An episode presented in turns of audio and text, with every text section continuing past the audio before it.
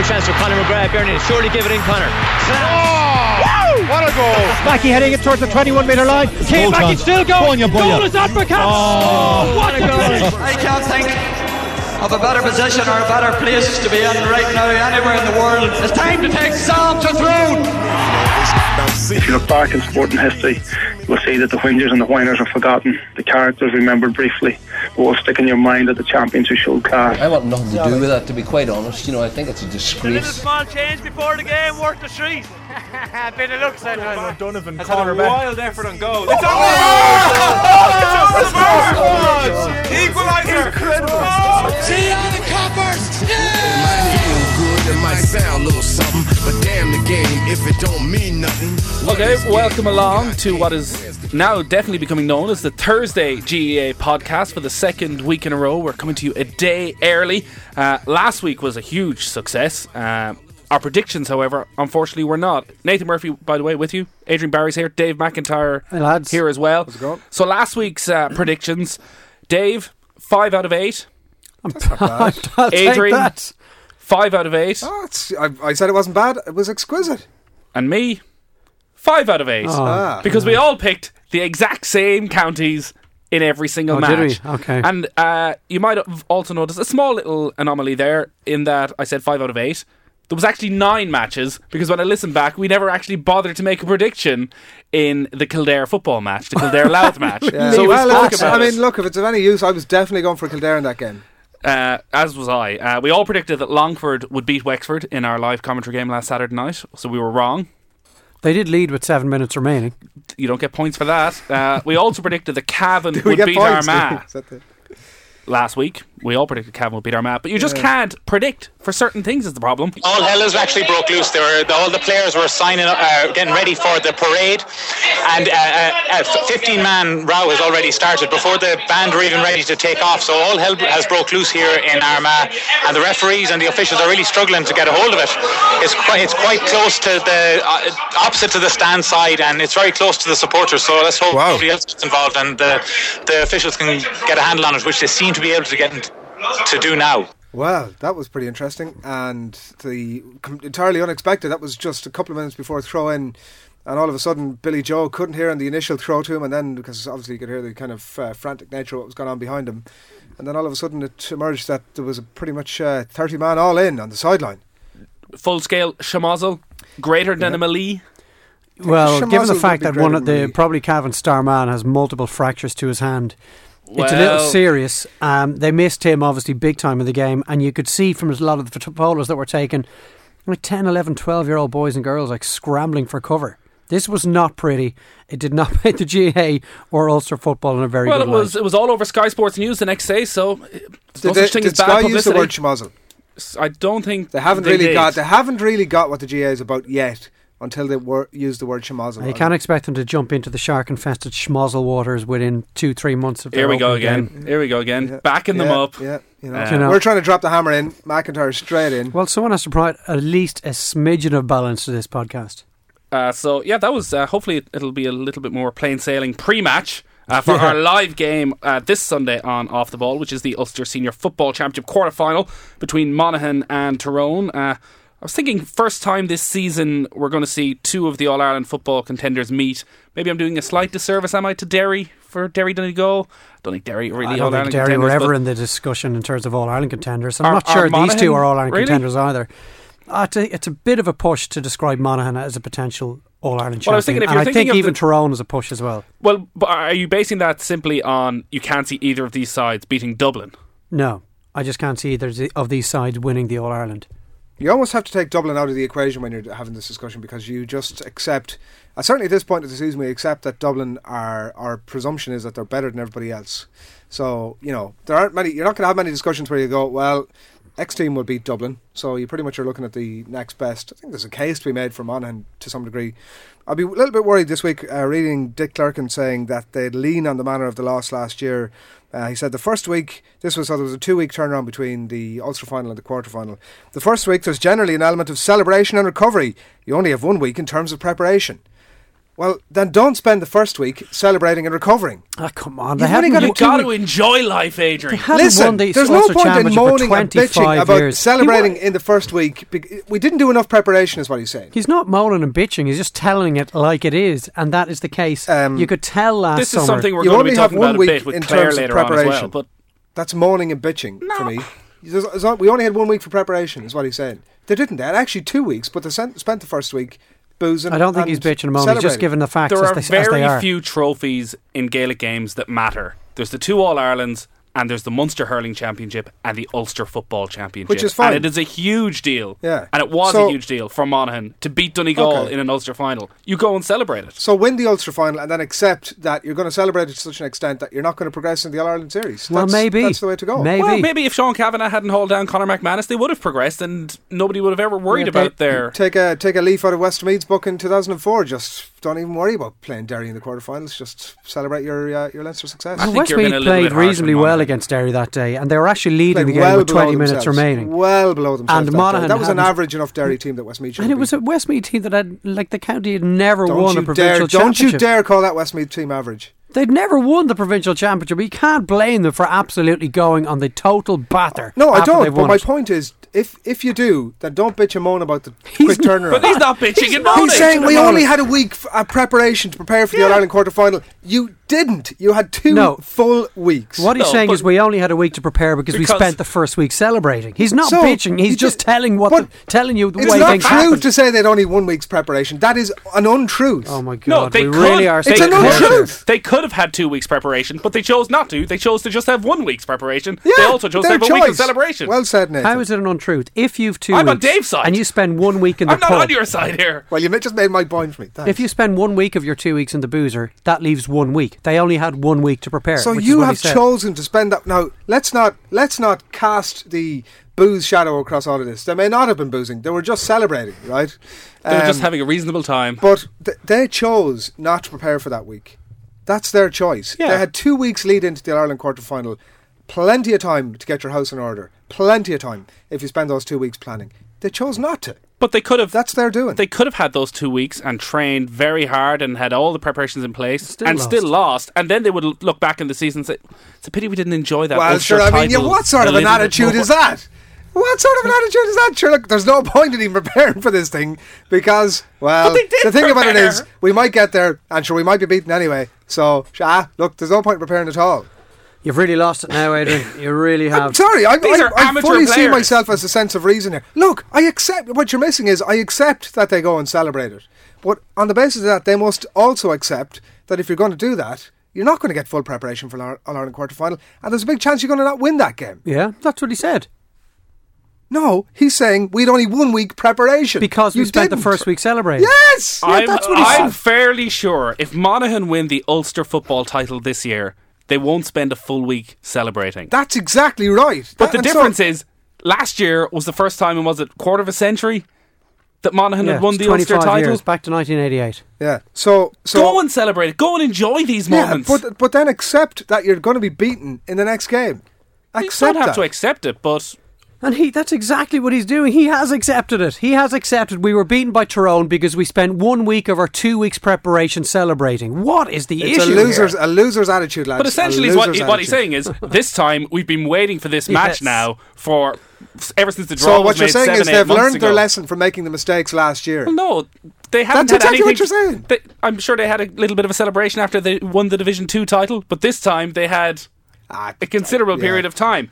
Something that is going to affect both matches, both big matches on Sunday, uh, Monaghan Tyrone and the hurling between Clare and Cork, is how much of an advantage having championship time under your belt already will be. Tyrone have had two good, tough games against Down.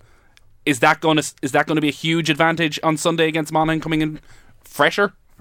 I don't think it, it is. I mean, it's not like we've seen teams who have yet to enter the championship, but watching their opposition play two or three times never win when the two sides meet. And that doesn't happen. It's the better team that will win on Sunday afternoon. Tyrone, you could say they've had two games, but they haven't really been overly impressive in either of the two games, to be perfectly honest. Down should have beaten them the first day. They were blessed to get out of Healy Park with a draw. And then on the second day, they conceded a penalty in the first minute and it was missed. That may have been a bit different as well. Obviously, it's all ifs and buts.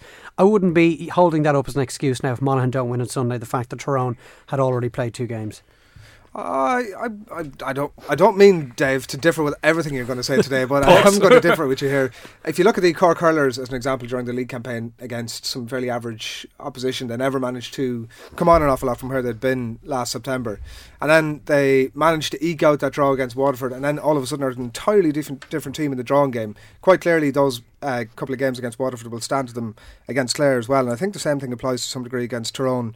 Uh, for Tyrone, they scored 2 11 the first day against Down, they scored 3 11 the second day. Like, they're big scores. And also the fact that Sean Cavanagh pops up with a couple of late points, the fact that they know we've got a guy in the locker who can actually do this. So if we are a couple of points down coming towards the end, there's no sense of panic. I think I, there's a huge benefit to coming through those couple. Well, you'd rather the games the under your belt, but it's not. It's not the tipping point. That isn't what's going to decide this game. And Monaghan are far more mean at the back than Down would have been in either of their two games. Monaghan were excellent against Donegal in the Division Two league final as well, so you, you can maybe they can lean on that a little. The problem for Monaghan is that Tyrone are the one team they simply just cannot beat. Their record against them is absolutely abysmal. They haven't beaten them since 1988 when they won that last Ulster title. And since then, Tyrone pretty much had the Indian sign over them in league and championship football. I think two wins in their last 11 meetings in league and championship. And they've lost their last five against them. And maybe that could be more of an issue. The fact that they're playing a team that none of the guys at senior or in their under 21 or minor careers have any re- memory of beating. Niall Morgan has emerged as one of the most interesting characters mm. in football over the past couple of years. He has a brilliant streak of madness in him. And also, he, he has a certain X factor as well, which I think is the word you used when you were interviewing Mickey Harte. That when Niall Morgan's on the pitch, something always mm. happens. He's an entertainer. Whether it's a moment of brilliance or complete stupidity he always does something to attract the headlines. like the, uh, is that a good thing for a side? No. Well, for a goalkeeper, uh, uh, the label of an entertainer, I would have thought, is probably fairly far down the list in terms of qualities that you require from a goalkeeper. I would have thought. well, know, there have been guys like him in the past. I mean, if you think of guys, Davy Fitzgerald was an entertainer. Damien Shane Fitzhenry Curran. was. Shane Curran was. I mean, there's and as when I put that to Mickey, Mickey said, "Well, all goalkeepers are a little bit crazy, aren't they?" And even the most boring goalkeeper in the world can make mistakes. It's just when, as a goalkeeper, when you are an entertainer, if you make a mistake suddenly it's magnified right, and, it and it's blamed on that. And at one stage in the in the replay victory over Down and Newry, he took the ball from the edge of the square, carried it into midfield, and then tried this 50-50 hand pass to one of his teammates mm. that was within a whisker of being intercepted by a down player and had he, the down player got his hand the ball broke the dirty ball was won by Tyrone had it been picked up by a down man there was nobody at home. Yeah. There was nobody within 40 metres of the Tyrone goal. It would have been a goal. And they're the sort of uh, the the balancing act. He was on thin ice at that stage. He got away with it. And I asked Mickey Harte, would he, you know, maybe try and change the way that Niall Morgan approaches the game? He said no. Like he does bring so many great things to the game. Saved the penalty that day. His striking off the ground with his frees have been uh, has been sublime so far this summer, and he's a real point to prove after having a season wrecked by injury last year. And I think the game is far better for having fellas like Niall Morgan around. Does this game depend on, on Monaghan stopping Niall Morgan's kickouts or figuring out Niall Morgan's kickouts very early? And there is an well, element of it, yeah. He's he was on here a couple of days after that down game, and he was talking about the kickout strategy that you know Tyrone aren't necessarily going to be the team who are going to do this doubling thing on it and start picking out cornerbacks, and that Mickey Harte has said, giving him clear instructions to just boot the thing as far as you can up the pitch, and so it was kind of offered to him that well, you know, in terms of possession, that the ball obviously might come back to you pretty quickly uh, with that type of a, an approach, and also the fact that they've changed their defensive st- system slightly, that they're maybe a little bit more open at the back. And like you talk about the entertainer, he yeah, kind of said, "Yeah, well, it makes things a bit more interesting for me." if, which is the more I'm involved in the yeah. game, the better. Yeah, I think the general reaction in studio from our guest that day was he probably shouldn't be saying these things yeah, yeah. on the radio and uh, but even again, that's great. Like the fact that a player acknowledges that he loves being involved in the game and he loves things to be a little more interesting for him I think that's great as well. It's great for us. I wouldn't want to be his teammate. Well, I mean, as long as he gets the job, as long as he keeps kicking those frees, st- continues to save penalties, well, what more do you want? Yeah, I just don't want somebody who's like you described that situation where he's laying off but his you're, hand you're, pass you're, directly pres- you're across presuming that his teammates look at him as a liability. Uh, a liability is definitely too harsh a word, uh, but as as a character, Uh, I, I, I don't I don't want my goalkeeper to be a character. I just want him to be. Well, you need John, I, character. I want There's- him to be a John harm with O'Leary. your- there's no where harm they don't your say full two words being from a one character, Stephen Cluxton. They don't say two words from one end of the week to the next and get the job done. That's And what I'm. we shouldn't lads. forget either he's 22 and this on Sunday it's just the fourth time he's ever played in the championship so like he has a lot to learn as well he will become more experienced and maybe that sort of streak will just be curbed a little uh, the older he gets All right. Well, every week on the GAA podcast, we take a look at one of the counties in our commentary game. We get a good insight into their tactics and what we can expect from them uh, the coming weekend. This week, we're joined on the line by the former Monaghan player, Kieran Hanratty. Uh, Kieran, hugely successful league campaign for Monaghan, winning Division 2, beating Donegal in the final. So the form line from last year is continuing. Is it a very similar tactical setup for Malachi O'Rourke as 12 months ago, or have there been some noticeable changes? Um, I think over the last sort of six months through the league, they probably developed a little bit more. Um, probably in the league last year, they were quite uh, quite attacking, and probably when it came to the championship time, were probably a little bit more defensive.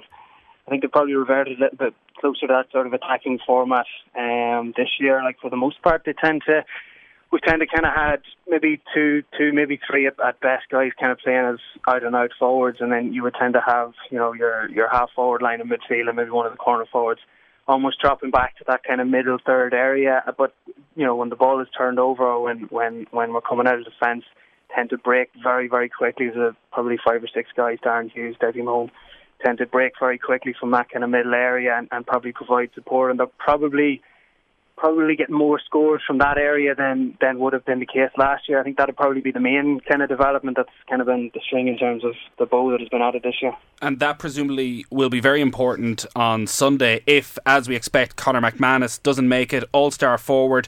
It, it, presuming he doesn't play, is there a like for like replacement for him, or does it mean a complete change to the way Monaghan's forwards play? I wouldn't say it'll uh, mean a complete change. It definitely does change things a little bit. And uh, Conor, I suppose he's fairly complete footballer. You know, he's a very, very good finisher. He doesn't tend to miss too too much, as as I found out at club level a couple of times against him. He, uh, but he's probably a very strong ball winner, um, and that's probably the one thing we probably wouldn't have maybe players just as adept at winning the ball themselves in that front.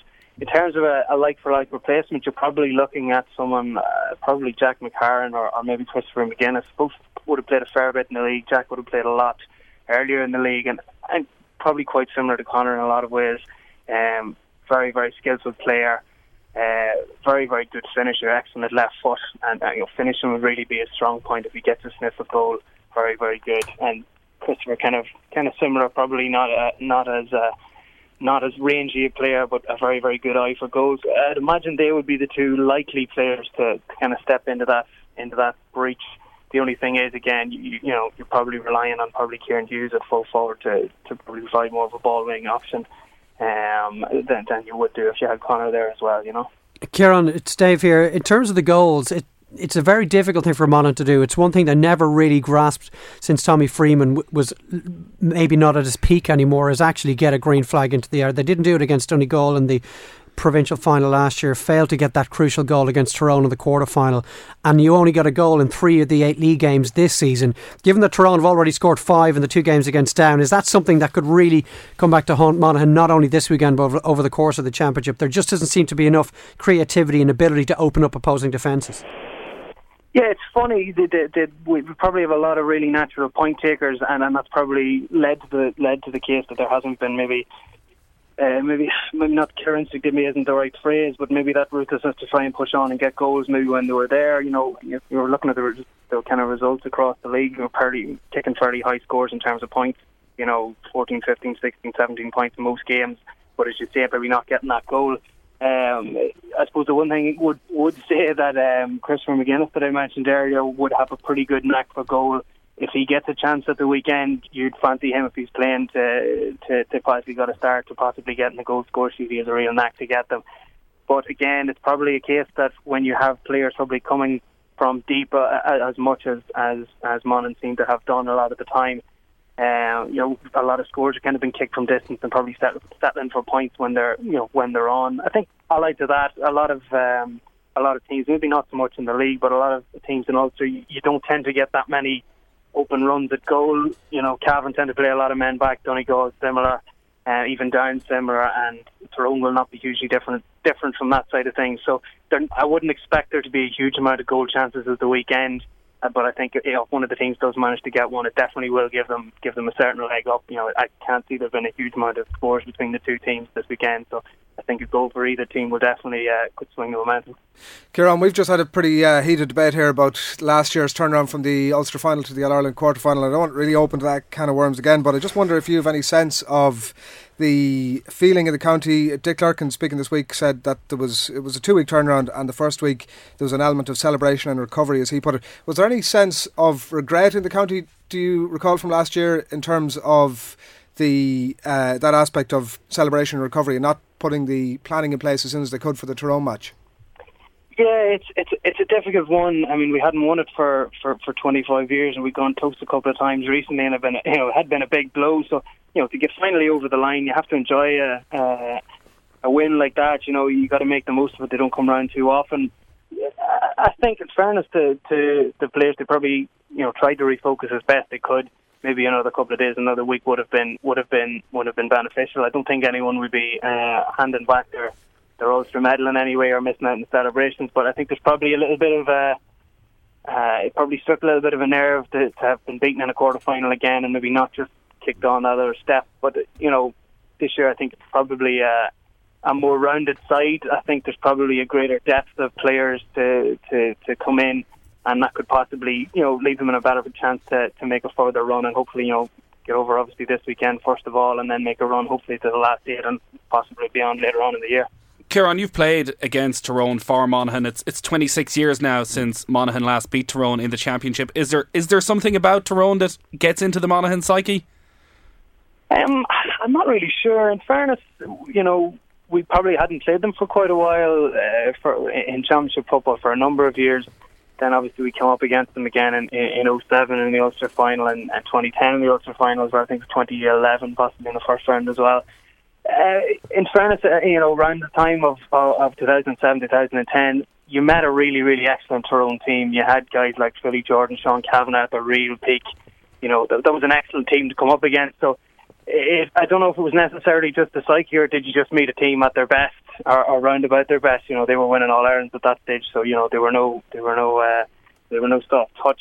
Um, in terms of the psyche, I'm not sure there probably is. In fairness, there's there's probably been a decent turnover of players over the last four to five years, probably since around 2010. A lot of guys have moved on. A lot of younger players have come in who probably haven't had that real weight of, of having played against Tyrone a number of times and beaten, and it's probably not as I wouldn't imagine it's as big an issue for for some players. You know, um, I think Monaghan's mindset going in this weekend is, you know, we're Ulster champions at this point. You know, our goal is to retain an Ulster championship, and the first step along that road is is we have to get by Tyrone. Now, it probably adds a little bit of a bit of spice to the occasion that it is Tyrone, but I think um, first and foremost we just want to get over the line and get the win and get up and running. All right, Kieran, uh, thanks a lot for joining us. Uh, we were just talking earlier about Niall Morgan and how there's a, a touch of madness with him uh, in the Tyrone goal. Uh, you work with Adrian's fiance. Is there a touch of madness there? there's a, there's an extreme amount of madness there. I'm, I'm lucky enough to be based on the same team as her, and I've I've been on the wrong side of that raft on occasion. But uh, thankfully, when I when I joined Glantorn about five years ago, she was uh, assigned as my buddy and mentor. So she's she's taken me through the ranks and taken decent enough care of me. So I haven't haven't got the worst end of it, I suppose. That, that all sounds very familiar, Kieran. Uh, big big assigned as our buddy four or five years ago, and taking very good care of me. That's uh... absolutely. Kieran, thanks a lot for joining us. No bother at all, lads. Cheers. Uh, Conor McManus, we were just chatting about there. Uh, looks like he's going to miss out, even though he has been down with Sean Boylan and uh, getting some of his herbal medicines. He's also uh, been down in Wexford getting some chirotherapy. Yeah, he's just short of consuming some By horse the way, placenta. is, is cryotherapy any, any relation of cryotherapy? Cryotherapy. Chiro- it's the? Egyptian version. I'm sure he's got. I'm sure he has his back. He's had his back looked at as well, maybe, in, in a bit to be fit. But like I say, he is just sort of heading over to Belgrade and just getting a bit of horse placenta treatment. To be fair, doing everything possible to play. I think if he was to play, there's a very good chance he could break down, and that would ruin the rest of his summer. I don't It think makes no sense will- when there's no. a back door and exactly. Monaghan I don't think they'll risk him to be honest. He'll be a massive blow though. Forty points he scored in the league, and 18 of those were from play. Obviously, he's a very good free taker as well. But look, it's just a chance for other lads to step up because they'll have to do that. Someone's going to have to make a name for themselves in the forward line this Sunday, otherwise, I don't think they'll win the game. So, who will win the game? That's a very tough question. I'm going for Tyrone on the basis of my uh, argument earlier that a couple of big games under the belt. Monaghan's first game of the championship, they've had obviously that little bit of a layoff. There's only so much challenge, game, challenge games can do for you. I don't think there's a huge amount in it. Clones might obviously possibly swing it for Monaghan, uh, but I'm said all that. I'm going for Tyrone. I'm going to go for Tyrone. Well, on the basis Similar that we picked eight reasons. similar teams, identical teams last week, and we ended up five apiece, I'm going to go at Monaghan, not only for that reason, but Conor Clarke is a massive loss for Tyrone. He tore his cruciate in the build up to this game. He was brilliant against both down uh, at Healy Park and then again at Páirc Esler. So I think that's just going to swing it for me, despite the fact that Monaghan don't have Conor McManus. And in Clones, really Monaghan just play well on the big day when it's full. I think it's going to be a great day, and so I can't wait for the game. Monaghan by a point for me. Well, it's good that you went for a different county uh, to myself and Adrian that because I'm pretty certain we're all going to go on the one side in the match between Carlow, and me. Yeah, definitely Carlow. Uh, Carlow, uh, the worst team in the country, finished bottom of Division Four. I, I, I thought Westmeath's were the worst team in the country. Stop bringing it back to Westmeath's. Did Carlow. Carlow we, we know that Carlow had a disastrous league. Did they have any result? Well, they finished bottom of Division Four. But that doesn't It's- mean they didn't like draw or Oh, they, win yeah, they, they did get a couple of. Uh, they had one win and one draw. yeah, well, that's better than Westmeath. No, hardly. Well, Westmeath had nothing. Does that mean that the team who won Division Four are better than the t- team who came fifth in Division One? Or that if you finish second Yeah, bottom possibly. of the uh, conference over in England, Listen, but you but you win one more game than the team that got relegated from the Premier League, you're a better side than them. Yeah, look, it's not quite those differences. I do feel His- that history time. Doctor Cullen Park this match. What? any any wild? the good doctor.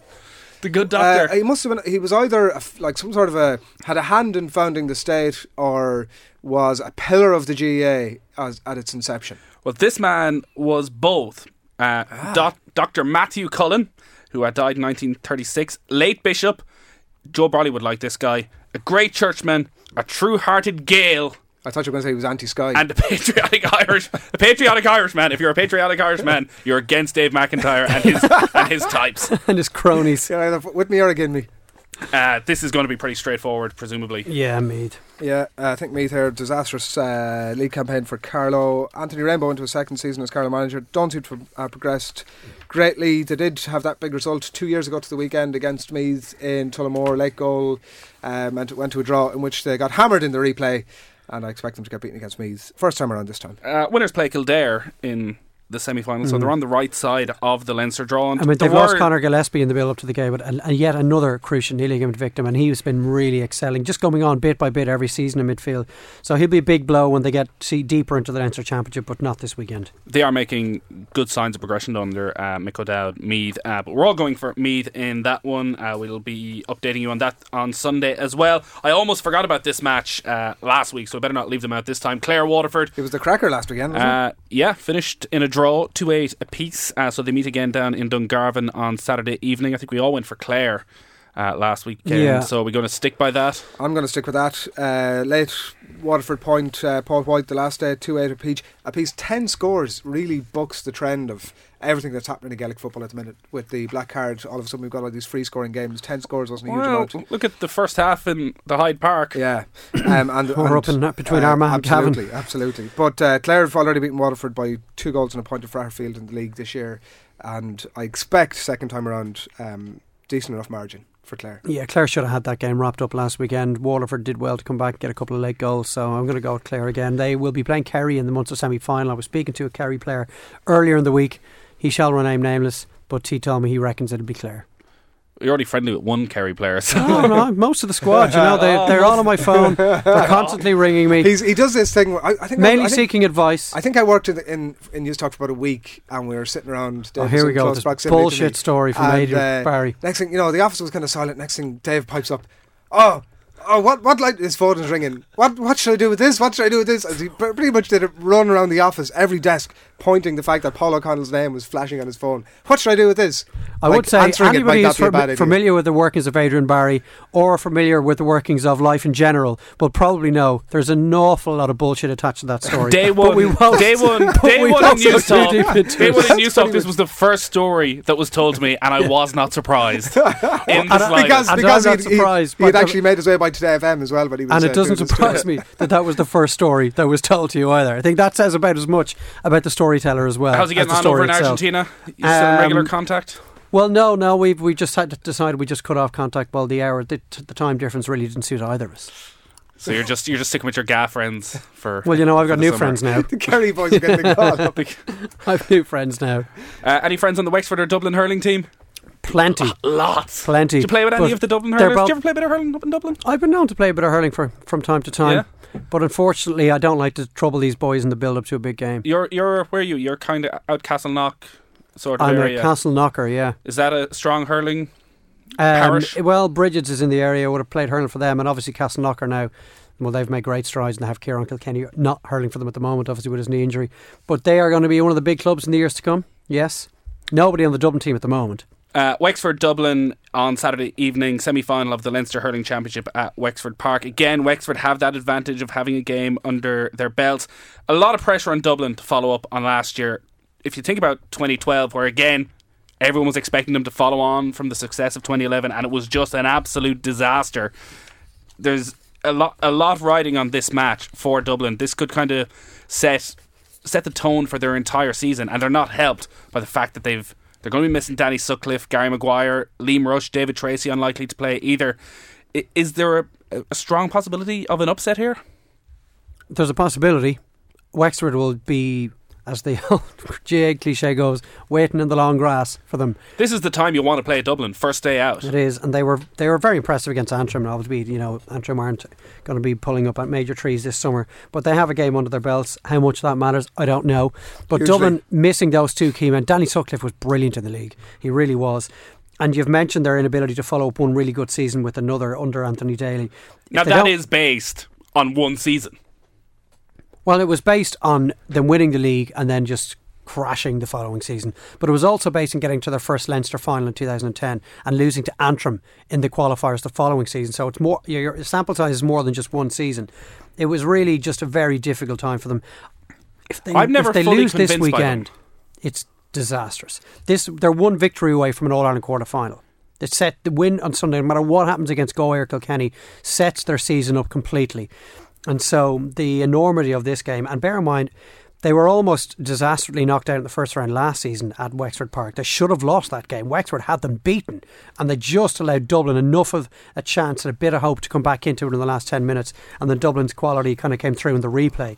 So Wexford will look at that as well and think, you know, we can beat these guys. I think Wexford are a bit of a coming force in many ways. A little bit of the Waterfords about them. They obviously, as you say, drew with Dublin last year. They drew over seventy minutes as well with Clare in the qualifiers. Like two teams that, well, one Mm. most especially that went on to had, have quite a remarkable season. Now there might have been a bit of momentum behind them a bit later. Maybe they'd become a different team, Clare, uh, by the time September came around. But certainly signs that maybe they are a bit of a coming force. The uh, league quarter final might have been a benefit to them, albeit a twelve point loss to Kilkenny. But I definitely think the uh, thirteen point win over Antrim will stand to them.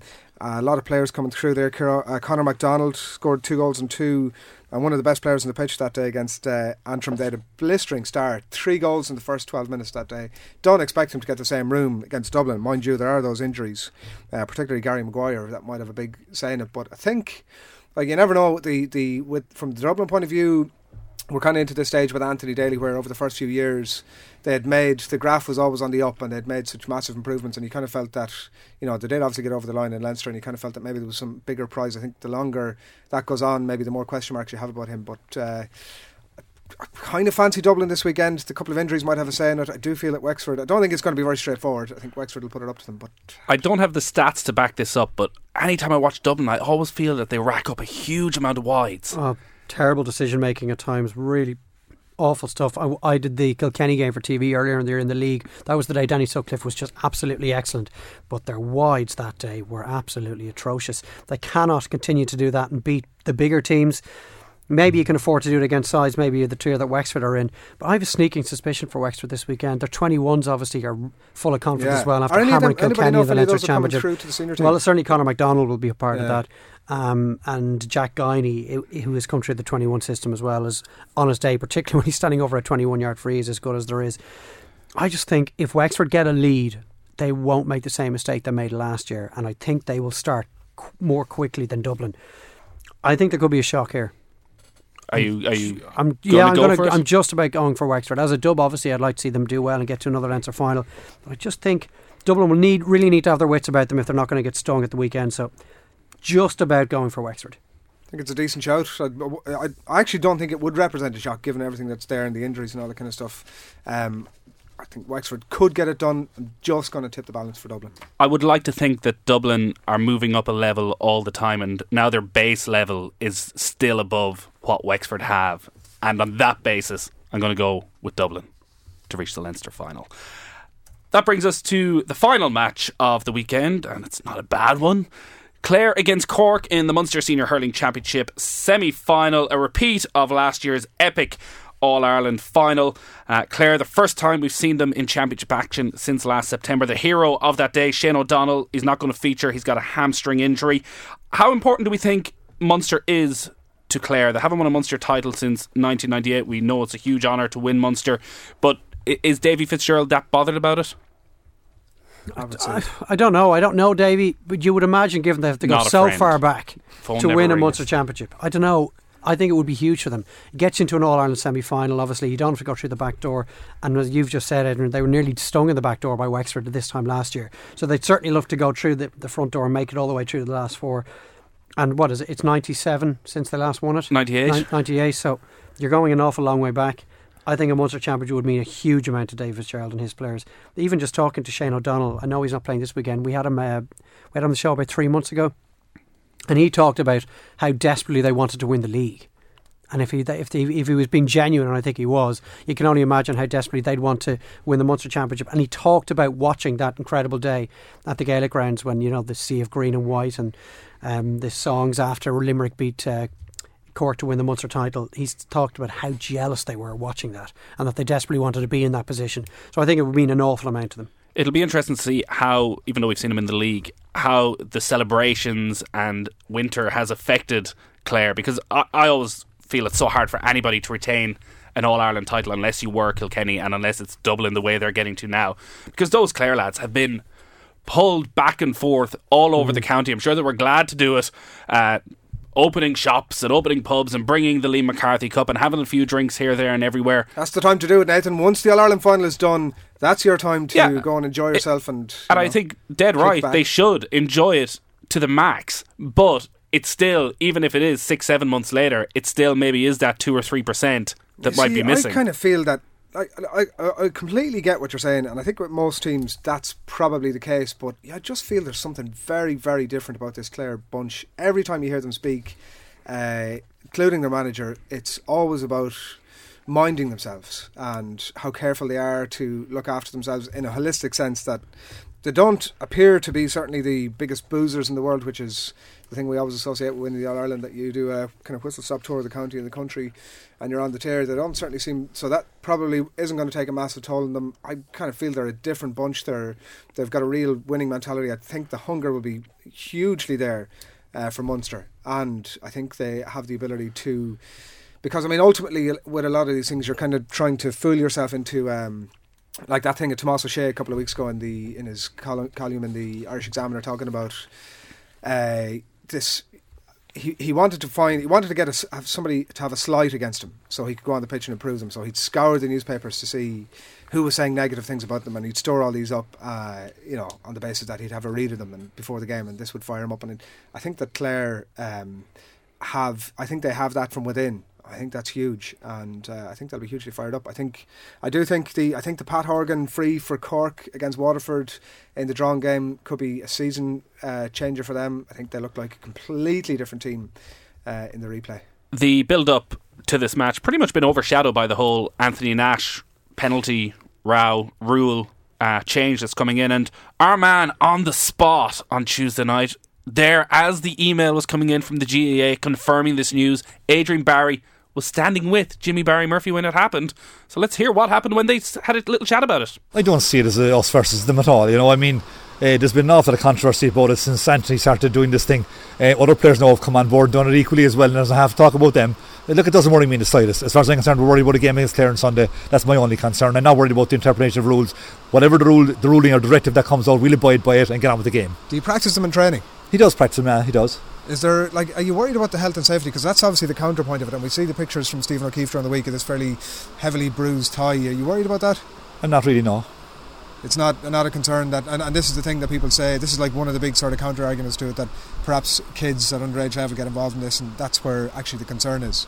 Well, there's, there's dangers in all sports. I mean, uh, hurling can be a, a, a dangerous game at times, it's the same as any other sport. You get injuries in every sport. Um, I never really looked at hurling as a dangerous sport in that respect, but there are aspects to everything that you can get injured in. I mean, that's a what that's a fact of life. Um, I haven't seen anybody being seriously injured by a free taken by anybody yet. All right, that's uh, Jimmy Barry Murphy chatting to By Adrian. one of his best mates, Adrian Barry, there. One of his best. Yeah. Well, I tell you, we've already mentioned uh, Adrian's fiance earlier in this. He was on a nice romantic break down in Fota Island.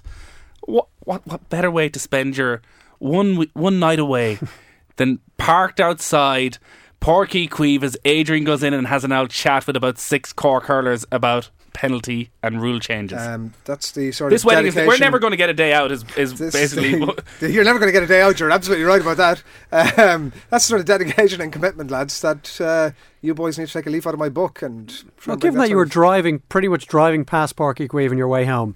well, not he's quite sure saying it was a massive deal. You're saying it was no deal at I all. I would say it's no deal at all. See, I, I would, I'd be in Dave. See, Dave. It's Shake not it, like shake it he, out, buddy. It's it not out. like he left uh, he left South Dublin and made his way all the way down there just to t- do five minutes. I much JBM. preferred when we were uniting against Adrian. No, you see, that's the thing about this team. You always have to be on your toes. You the, don't um, know who's going to stab you or back you next. That's the first time I've ever interviewed him. He was my uh, commentary voice when I was a kid. You know, I don't know if you, maybe I was the only one that had this, where you're kicking around Jimmy your back Barry. Murphy was the voice in your head. You know, it's Jimmy Barry Murphy on the ball, Jimmy Barry Murphy, Jimmy Barry Murphy back of the net. It's a goal! And he could, it, it, like, it suited for hurling or football. And he was it. I was kind of tempted to say that to him in the middle of the interview, but thankfully I resisted Well, said he- temptation. we heard you there in the interview, Jimmy Barry Murphy doesn't care about the young boys out, uh, Yeah, out practicing against the wall. He was definitely getting a little bit. Um, he kind of he was in the way of Jimmy Barry Murphy was kind of uh, smiling through the interview, but was definitely a little bit uh, Look, finally, senses prevailed. put out a little bit. The But GAA had it? to put this in place, but yes, Why? it has, because this is this wouldn't happen in any other sport in the world, where due to one incident, three days It's later not they change one- an Well, it's entire not. rule. not Really, one the point, incident. yeah. But you can't just change rules in the middle of the season. Well, Well, clearly so, they so what's the can. what the so the alternative is You that shouldn't be able to change the- the- rules. the- w- uh, one of Jimmy Bar- Barry Murphy's answers there was about I haven't seen anybody uh, badly injured from a penalty yet. So what did the GAA do? did anyone see the bruise on Stephen O'Keeffe's leg? Ba- well, badly injured as in badly, that was badly, badly. horrible to look at. So the GAA have an option. They can sit back and do nothing about it, and somebody gets badly injured, and then everybody says, "Well, that's typical GAA sitting on their hands." And Yeah, then they go ahead and make a true. decision, and you've the likes of sneers like Murphy over there giving it all, oh, you know, middle of the season stuff. I, If a goalkeeper I rushes like off it. the line like Stephen O'Keefe did some stage in the summer and gets the ball and that in a place that's really going to damage him, long term could possibly damage him, everyone will look at the re- GAA and say, You had a chance to change this and you decided to sit in and your they were swift. They were very swift. And I think I think even people who who don't agree with the changing of the rule. Now you can argue with. How, how they've gone about changing it, what the changes they've actually made, I think are probably the Well, the, biggest change they've made is the only sensible change that could have been made. No. If you've got free in the 21 yard line, you should hit it. from Well, the okay, 21 but then you should have like just a goalkeeper. Like you're just taking it on just the goalkeeper. That might be one option. I don't think they've fully addressed the advantage. It's all like in the- favour now of the defending Yeah, team. and There's ultimately the absolutely no Jimmy Barry chance of a keeper saying. stopping a penalty, for example, if he's on his own. What if they No have to uh, if they have to hit it off the ground? Well, I mean, you've, I think you've got similar chance if you're. Let's say, let's use soccer as an example with the World Cup uh, starting.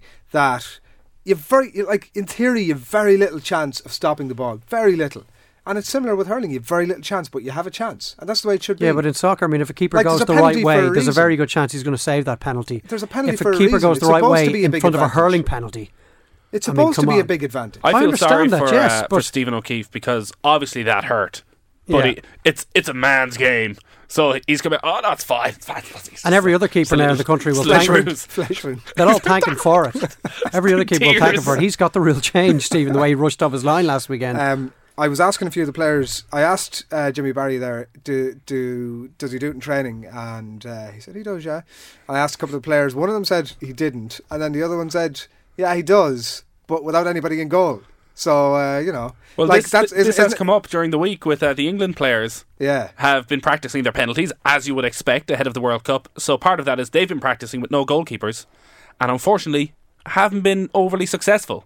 But here's the question: Why? why They've been missing with no goalkeeper. Now you look at that and you think, okay, that's understandable. I'm sure Roy Hodgson said, no goalkeeper, pick your spot. Forget about there's no goalkeeper there, so pick your spot. Even when there is a goalkeeper, you're going to go for that spot, and then you may miss. But obviously, it doesn't look good from the outside. Um, yeah, look, Sorry I don't for know. interrupting you there. Yeah, and the thought that I had to make is gone completely out of my mind now. I think it was pretty good, but uh, yeah, sorry, that was it. Um, so they're taking the taking these penalties in uh, training in Cork. Why why isn't there anybody in goal? Why is Anthony Nash taking these penalties too? because it's so dangerous. And that's on the that, point. that is it. That's, So that's who's gonna win the game? That's it. Cork. I'm going with Cork as well. They're a better team than they were when they lost to By- that ridiculous Domhnall O'Donovan point that snatched a draw. Are they? Yeah, for that's that's an interesting question. If, They've got Alan Cadogan, who is just a live wire. I cannot wait to see him in the flesh again. I saw him in the league.